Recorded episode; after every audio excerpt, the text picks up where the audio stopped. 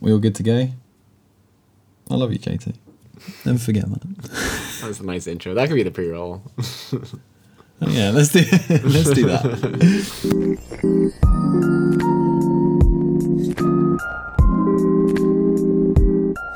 Welcome. Welcome back, everyone. Rules as written. the D and D podcast where we teach you how to play, kinda. uh, we read the hope. rules so you don't have to. exactly.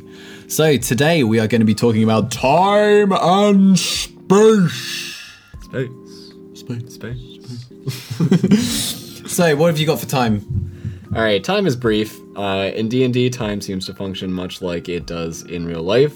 How convenient. So it works on a scale of minutes, hours, and days. Cool. In the player's handbook, it says that in a scale of minutes, you might do something like creep down a long hallway, checking for traps on the door of the end of the hall, and then maybe a few minutes more to search the chamber beyond for anything interesting or valuable. Yeah, that's pretty straightforward. Then there's hours where you talk about adventurers who are eager to reach the lonely tower at the heart of the forest hurry across those 15 miles in just under 4 hours time. So like traveling under short distances maybe. Yeah. So you'll probably be like clearing out a dungeon in around hours. That sounds about right. Yeah, but not too many. Unless it's a really huge dungeon, you'd be doing it for half a day. Yeah. So like I think it's always a little less than people feel. yeah, cuz everything like especially in combat everything happens so quickly. Yeah, yeah. Out of game, it happens so slowly, but in game, it's Yes. only like a few seconds. But we'll get to that. What's the next part? Then there's days, and that's just long journeys, right? And that might be the kind of thing where it's like you want to travel to the city over or something. Yeah. They give the example of following the road from Baldur's Gate to Waterdeep. Easy. Yeah. So what's what else have we got in time? Anything that to is summarize? it. I mean, like, Cool. without outside of talking about combat, which we'll do in a future episode, I think. okay, sounds good. That's basically all the player's handbook mentions about time. It's just kind of like this is what to expect in the scale of events. Okay, so let's move on to space. Space. Space, space, space. I like that you did it that time. I got you back. Right, so the next section that's movement, this is everything else, where it talks about actually traveling and stuff and what you can do and how you do it when you move. So when you're traveling, you can travel either at a normal pace, a slow pace, or a fast pace. okay, so And- what's the pros and cons? The reason why you would do anything other than like fast, right? well, if you travel quickly, which in the table in the player's handbook says you're traveling at 30 miles a day or Okay. four miles an hour or 400 feet a minute. They have a little table for it. Cool. Uh, if you're traveling quickly, you get a minus five penalty to your passive wisdom perception score. Ah, so you're not going to be seeing threats as much. Yeah, so it seems like you know that's the that's the kind of entryway for the DM to throw a bunch of scary stuff in your way and kind When they're really trying to run from the scary things. Yeah, really shut that then down. you, yeah. Yeah, don't notice the like like a Looney Tunes cartoon not noticing like the the like Wile E. Coyote in the hole. uh, perfect.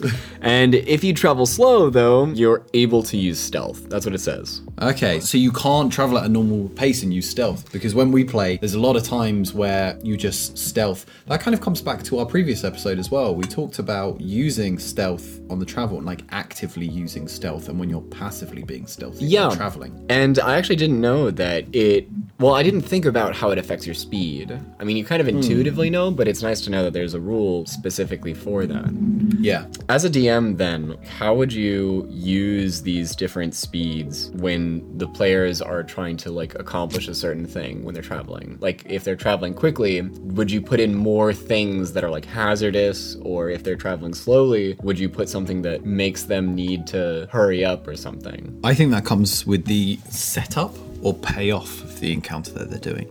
So if they know they're going into something dangerous, I don't think I can force them to go slow, but I can give them hints that maybe they want to be stealthy. Maybe there's a bandit camp up ahead. I think it's more incentives the fast travel pace it's really this is all stuff that the party would have a reaction to this is really party controlled i don't think a dm should be forcing this upon a player i can't even really think of any good mechanical reasons as to why you'd want to So then, if we decided, oh, we want to travel to this next next place quickly, as opposed to like maybe normally we would have just gotten there, but now there's some time constraint. We're like, oh, we want to be there quickly. Would there be any consequences that we might be able to expect from that fast movement? So I think this is something that any DM has to set up before. You've got to give some clues or hints that the road they're traveling on might be dangerous. Then you've presented them with a real opportunity for choice. So they can choose to be fast and they get that minus five, and maybe they're going to end up being slower because they get bogged down fighting kobolds. Or maybe they just take it slow and steady and keep an eye out. But I think this is more of a reactive choice than one that a DM should really force or encourage. Right. Okay, so that's kind of like what you can expect if you do those things. Yeah. Okay, so that brings us to forced march. The PHB describes a forced march Mm-hmm. as when you travel beyond the typical eight hours in a day. So on like a long Yeah. journey or something, you're traveling farther than like just eight hours. And the negative effect of that is you risk exhaustion. Yeah, you start taking levels of exhaustion. Yikes! Those Yeah. are not good. Yeah, we can talk If you take about- too many, you end up with the status effect dead. you know move. You've gone from very fast moving to very not moving. So I, I haven't really used this much as a player, like a forced march. I haven't really thought in our about like campaign so much. I think it came up in the previous campaign a little bit when we were traveling through the seven realms of Norse mythology. Uh, but I don't think it's come up with on in this campaign. So, what would be an example of a situation where maybe you would want to, like, i there's some kind of time Again, it's constraint? yeah, it's your time constraint. Maybe you need to get to another kingdom to stop a coronation or something. That could be a cool one. what about like if maybe the area that you're in, you don't find like a good you don't resting want, spot? yeah, you don't want to stop. That's a good place. You can have a DM. Again, I don't think a DM should be forcing this kind of stuff. I think this is almost like movement is almost sacrosanct. Hmm. In like, if you're forcing someone where to move, either in combat, unless it's like part of a spell or whatever, Hmm. then you're just playing the game for them, aren't you? There is definitely an element to the illusion of choice that all good DMs should be able to master. Yeah. But um, I think dictating movement takes it way too far. Okay. So, an alternative to Forest March is you can use some kind of vehicle or mount. Giddy up, bitch! Yeah, get that- it's the Pony Express. Get that pony out. You can bust out your fresh new Griffin. that your DM was very gracious to give you. And you should love him always. Yeah, and then they do have rules for, or they at least mention in the PHB, that you can use a mount or vehicle to be able to travel much farther and much faster, covering much more distance than you would normally. So that might be the good. yeah, so alternative. those there's I think it's double speed for just a normal horse. If you're in like a carriage or something, it's uh, flat normal speed. You, your speed doesn't change. I guess that's more for carrying capacity, and flavor. Is this different for every different kind of mount? Like I imagine the the most typical ones would be like a horse and carriage, like a horse or a carriage. You're forgetting the death mecha. the death. Ah, yes, the horse, the carriage, and the, the death death, mecha. mecha. Right, your Gundam. Yeah. So yeah, that's basically. I mean, that's the majority of it. After that, you start getting fantastical, which a lot of the like griffins and stuff they have fly speeds. I've got some of them here. So if your character is on a phantom sea seed, goodness gracious, steed soaring through the air, you don't want to be on some seed soaring through the air. this is a podcast for children. Yeah, flying carpet or something. It doesn't have the same obstructions that is found on land. You can translate that speed into one minute. You can move a number of feet equal to your speed times 10. In one hour, you can move a number of miles equal to your speed divided by 10. For daily travel, multiply your hourly rate of travel by the number of hours traveled. For a fast place, increase this rate by one third. For a slow place, multiply the rate by two thirds. Remember, you're multiplying by a fraction, so you're going to get a lower number. Right. So you get a fun mount and some fun math to work out. with your Everyone loves Cool maths. new, Woo! cool new stuff. Yeah, it- basically, you move faster. I feel like a lot of these, like, it's going to be very rare that a whole party gets flying griffins. I think you have a very generous DM. Yeah, you'll You're kind of all- have the uh, what is It's scout. It's a- like who's your The scout in the weakest party? length. Yeah, it? Well, I feel like your party movement will just be like the lowest common denominator. Yeah, it'll be which will be the limited by that. yes. I suppose it's not that unheard of for everyone to be mounted. Yeah, maybe if everyone had horses. Yeah, All right, that actually brings me to in the next section, which is difficult terrain, which changes basically the movement speed that you have in a different type of terrain. So, like in the examples that they give in the PHB are like deep swamps, rubble-filled ruins, steep mountains, ice-covered grounds. Yeah, Uh, shit, that's difficult. yeah, shit that is difficult. Like my ex-wife. Wait, wait, Hey! Why do boomers do that? Like why the ex. hate- Why do they always shit on their ex-wives? Why do they shit on their wives? The old at ball and all. chain. It's like, I didn't get like marry someone. Be you- good to your significant other. Why, why are you like this? Who hurt you? They deserve better. yeah. Anyway, carry on. So the crunch of this is you have uh, moving one foot in difficult terrain costs two feet of speed. So it's like halving. It's a weird way to say halving your movement speed. right? Okay. Does this affect different mounts differently? Because like you'll have Oh, yeah, if you can fly, then you you're gonna doesn't be yeah fine. obviously it doesn't affect for like. I mean, ground I think it stuff, but- depends on the difficult terrain. If you're going through a swampy area, I think your horse is going to be slow. If you're on the side of a mountain, your horse isn't going there. the So- carriage isn't going on the side of a mountain. What about like difficult terrain that affects one kind of thing and not another? An example that I've seen you use before Mm-hmm. is in like a dense forest. Yeah. We might have normal movement speed ourselves, but if we had like a like a mount like a horse, Yeah. then they wouldn't be able to travel like their normal speed. Yeah, if there's like craggy thing. It, I mean, again, it's kind of the size of the creature. Hmm. Really think it out. I think a lot of this is very intuitive for the most part. It's about So, Uh, kind of like do putting you- yourself in yeah, the shoes put yourself of the, in the thing. Do you reasonably think that a carriage can make its way through meters of bog? What about things that might not be on the forefront of your mind though? Like I imagine like anything that flies, you would think, ah, they're in air. That's blue skies always. Is there difficult terrain for anything that flies and have you ever used anything like that? I don't think I have used it actually, but that is a fantastic idea. That's brilliant. I love Yeah, that. put that in the next thing. Altitude, hurricane, you or know, something. hurricanes and Yeah, stuff. Difficult terrain in the air. Maybe even just being too high up, that would affect Yeah, something. start taking cold damage. Yeah. At least you on it, right? You would be Yeah. super cold. Oh, that's pretty cool. That is something you could add in. I'm gonna. You Yeah. fucked yourself now. Yeah, well. Sometimes that's what it's about. Integrity above all. yeah, so difficult terrain is pretty straightforward. If it's really difficult, half your speed. I don't think there's anything too strenuous and mathy to figure out. Yeah, so I feel like this kind of alludes to two different kinds of playstyles that you might have as well. Yeah. Where there's the playstyle that is very strict to scale, Yeah. where it's like we're dealing with hard distances and now you have tables that can tell you how fast can you travel within these hard distances that have been Yeah, set more up. of a Bear Grylls kind of game. yeah, like straight up. Or I guess you could have a game where it's more about the flavor of what it's like when you're traveling through. yeah, we definitely do the flavour, don't we? Yeah. We're definitely more about the flavour.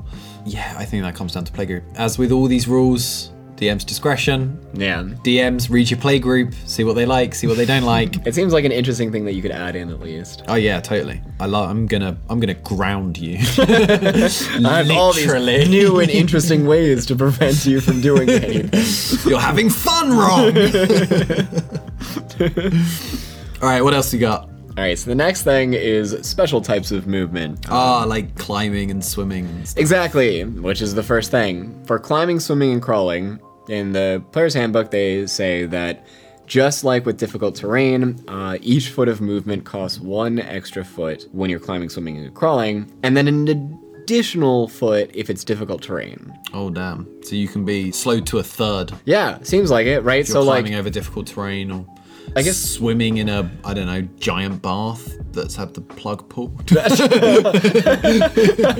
the most relatable. Everyone's been shrunken down to tiny bath size Wait, JT, you haven't? in this like Mad Hatter themed. uh, oh man, I've got a brilliant idea for an encounter now. yeah, this podcast is half rules, half pitching ideas. I'm I'm noting it. I'm noting it in the old brain box. So I guess adding difficult terrain to climbing, swimming, and crawling can look like I guess if you're climbing like a cliff face and it's like wet, like Yeah. moist, Yeah, that would definitely, totally. It kind of if you're combining two, climbing on a peat bog. be like yeah. those those vertical peat bog. I really can't come up with anything those relatable, are, can those I? are the Today? worst. I hate those. Oh man, I was w- walking to work today, just peat bog, miles in the air. hate swimming in the Alps, the mountainous Alps. Tell me about it. And it says that also you can take a, a strength check, an athletics check, like if there is something. They give the example of the slippery vertical surface, where you might make a athletics check to be able to like keep your hold. As well. Ah, yeah. I would only really use that if an outside force did something. I feel like if maybe you'll just take longer to climb that, which again, that's just a climb speed with difficult terrain if it's wet. But like if you're being chased by spiders and one of them like throws a rock, Christ, what's wrong with me? yeah, they hate Yeah. those rock throwing spiders. they're so they're just Kobolds, mean it's about it. You know? kobolds. They're just mean about it. yeah, Cobalt throws a rock at you or something. Then it's like, oh, I gotta hold on, strength check. Yeah, you mentioned before that you would make skill checks for like something that requires like a time constraint, maybe. Like you have to do the same thing, but now it's like it's hasty or something. Yeah, Like, yeah. there's- I think that's that's definitely a reasonable thing to do. Hmm. But also, what's cool about those is with climbing and swimming, they can have speeds. So you can have a climb speed and you can have a swim speed. Ah, yeah, And they many mentioned that. monsters have them. Many, many monsters. But spells like Spider Climb gives you a climb speed of your normal movement. And then you don't have to worry about the math. yeah, then you you're just moving normally. If you've Right. got a climb or a swim speed, Unless it's difficult terrain. unless it's difficult to And you run. gotta break out the tables. and you gotta start crunching some numbers. Would you take one third off your climb speed? Is that the difficult you'd half terrain? it. You'd definitely. I half think it just applies to difficult terrain. it. Uh, All right. What's next? jumping. Bye. Yeah, so your strength determines how far you can jump.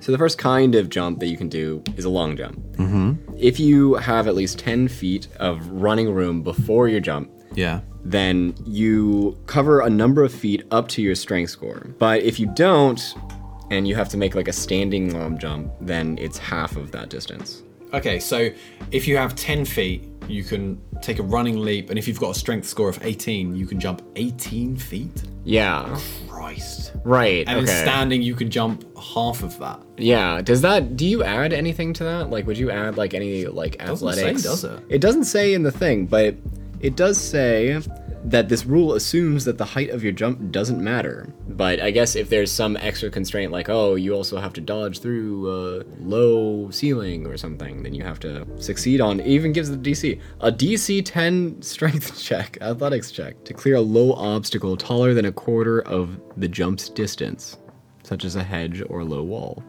So if you're taking a long jump over a hedge, then you need a DC 10 athletics check. Okay. That's not often that they give you the DC in the player's handbook. Yeah, that is a bit odd. Yeah. Then I can be like, I rolled an 11, That's Toby. not cool. I It's not succeeded. too complicated. it does pop up. So, um, so yeah, that's pretty straightforward.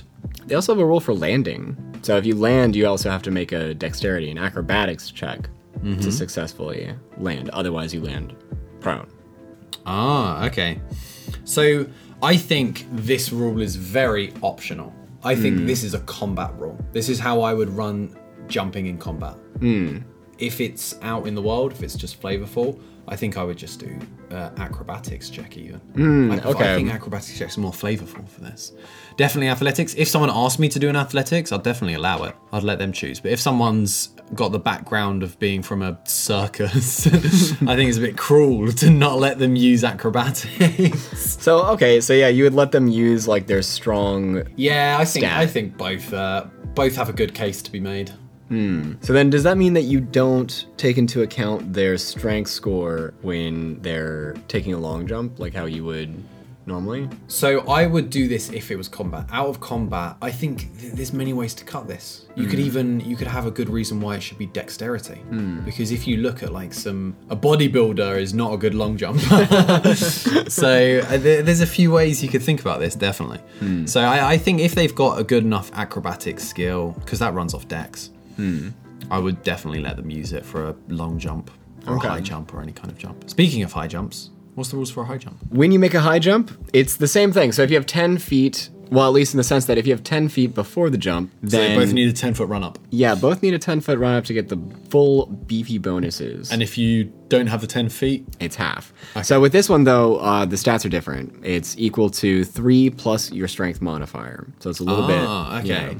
So again, if you've little got bit a lower. 18 strength, that's a plus four, so you could jump seven feet. Yeah. Fucking hell, that's that's a lot, isn't it? That is still a pretty big beefy jump though. that's that's, a, real- that's if you're a some gnome, NBA if you're a looking- gnome with a leaping You're making three dreams times. come true there. You're Air Bud Wow. at that point. Uh, and then if you don't have the run up, then it's half of that. Okay, just that like makes with sense. the running one. Alright, so the in the player's handbook, they also tell you that Mm-hmm. you can extend your arms I like where this is half of your height above yourself during the jump. Thus, you can reach above your distance equal to the height of the jump plus one and a half times your height. What? so you can spread eagle leap. I just like that they put that in so that you can really crunch these numbers. you know, you can get the exact amount of feet. you know can that, do. like after 3.5 or something, someone was I want to know. writing to them. You know, you can I want- extend your arms. Dear and- so-called wizards of the coast, I will not I was allow my perusing.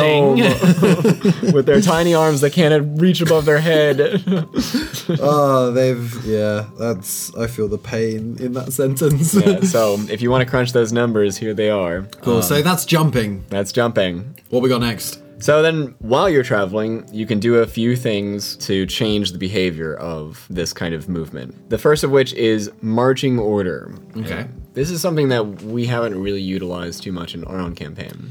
Yeah, it doesn't. I tend to think it just doesn't come up that much. So- So I, suppose, I think a DM has to encourage the use of this. Yeah. Otherwise, people get that Lord of the Rings silhouette in their head with just like the party. That is what we always yeah, think about. front to back, and it's like I'm first, I'm second, I'm third, I'm fourth. so marching order in the books says that it is. I mean, it's basically your ranks. It's like what is the order and orientation. Which makes of more sense. where If you're people are walking traveling. down the street or something with a group of friends, like 10 friends, no one walks in single file. Like you kind of pair up or like group Yeah. up with. a Every few. once in a while, you see those groups of like yeah, five to ten people that are all side by side, completely blocking the path of anybody coming at them. Oh man, it was always girls in like school. Did you- was that a thing in your school? But yeah, I mean, like. Perpetually. Well, Why? I think I'm guilty of that as well because like no one wants to be Yeah. behind everyone. Then you're wow. yeah, then you're like you know the- uh, so I do not suffer. yeah, I don't want to be the skulking guy in the bag.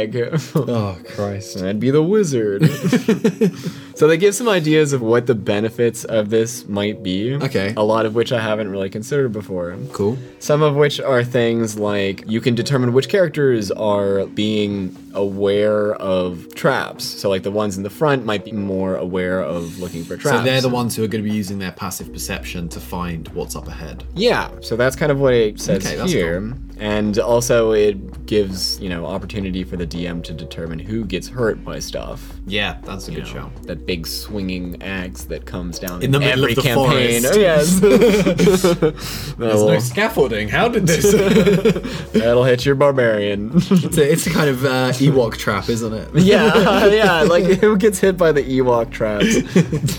and then it gives more rules about the ranks. We can count Okay. that. That's not important. Other things about how this might affect your party is in noticing threats. Which Yeah. is another section here. A threat can be somebody who's like following your party, for example. So an And- active threat or a passive threat. an active threat or a passive threat. So what would be the difference between an active threat or a passive threat? An active threat is a goblin that's trying to shank you. A passive threat is a goblin that's trying to spy on you. Okay, yeah. So then it seems like you can determine then who might notice the sneaky spying goblin. Yeah. And then who gets stabbed by the aggressive the, shanky. the shanky shanky goblin. Oh, goblin. He's coming from behind. He's in the back row. Oh, front row didn't notice him quick enough. yeah, that really just gives you some more flavor on who to blame for when things go wrong. Perfect. And that's what D and D needs. That's what More D&D blame. is all about. so if you do encounter creatures, Mm-hmm. then your DM can determine whether or not this immediately turns into like a combat encounter or if there's like a negotiation phase. And then like if Okay. one of the parties decides to like init- this is like the part where if one of them starts shanking. yeah, this is the part where you determine who's So doing there's the shanking. pre-shank moment where, where you can you determine who's doing the talking, who's up front, who's back. Yeah, you're really then assessing there the is level the of and then there is the threat of the shank. the shank moment. yeah. where ranks become. Uh, I suppose. I guess it also um, dictates starting positions. Yeah, then it would determine if you have like uh like especially like a battle map or something. This would determine like where people are when the encounter Yeah. starts. Okay, that makes complete sense. and if you are surprised or surprise somebody, the DM also gets to determine whether or not that happens, like whether or not you have like. A Okay, surprise. so it comes in surprise, and we'll cover surprise more in the combat episode. yes, Episodes. that will be a thing. All right. Is there anything else? Uh, then there are the things that you can do while you're traveling. I see that their PHB gives us four options. These are the four things that you're allowed to do. Only these.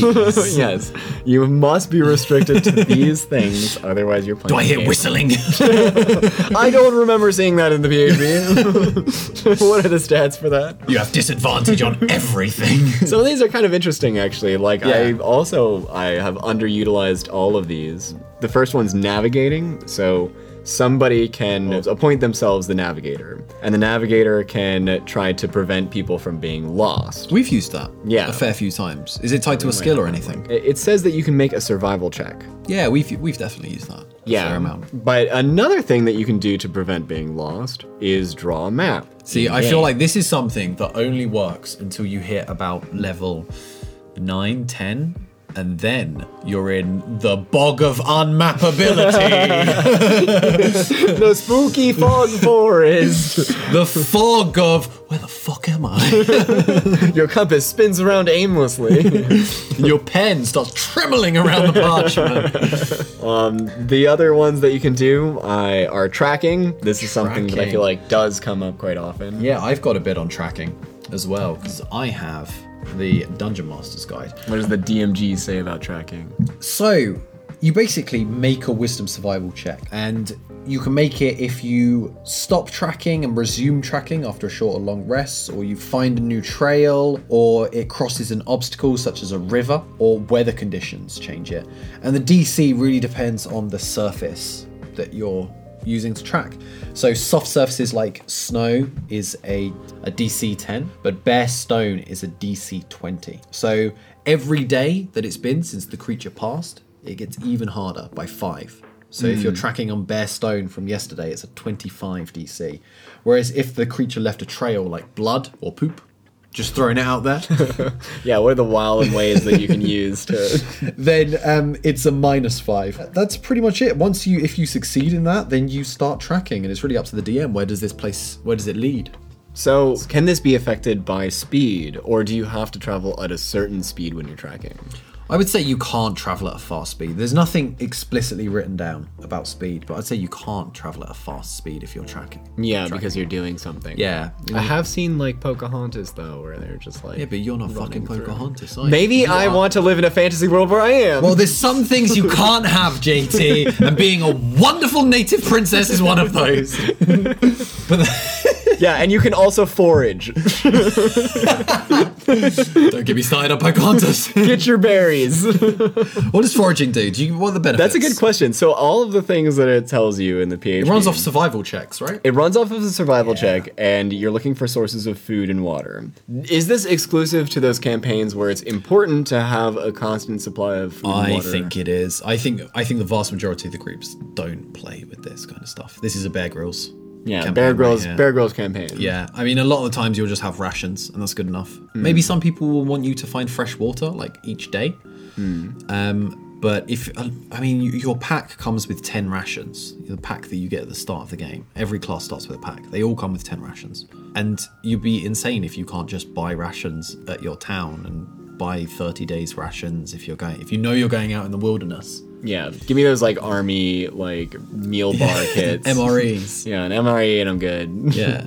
So I I mean I don't think foraging is going to come up much unless you're doing a explicitly survival based campaign or maybe you're just in a survival area. Maybe you're in the Arctic or the desert. So that Hmm. Can could you be use something. foraging though for other things if you're like, you know, if you need like medicine or if you need like this would be the Yeah. mechanic to use if for you that. want to if you want to find some natural remedies? I feel like most people would use magical remedies Hmm. though for a lot of their stuff. Okay, so we're an all barbarian campaign right now, and Yep, foraging's all you got. Foraging and gold. Goes to the alchemists, buy your shit. All right. I think that's it. That covers everything under movement and time. Time Alright. and space. Space. Space. Space. so next week, I think we're going to be looking at the environment. Yeah. Lots Cool. of lots of cool, crazy twists going on with that. What's a wham wham wham? Okay. Anyway, that's it for today. See you guys in the next one. Take care, Signing one and all. off. This is JT and Toby. Yeah, w- Words. Sign off sound. signature sound. Catchphrase. Good night, all, and to all a good night. it's Perfect. Is that yours? Is it? an original. Perfect. We'll copyright it now.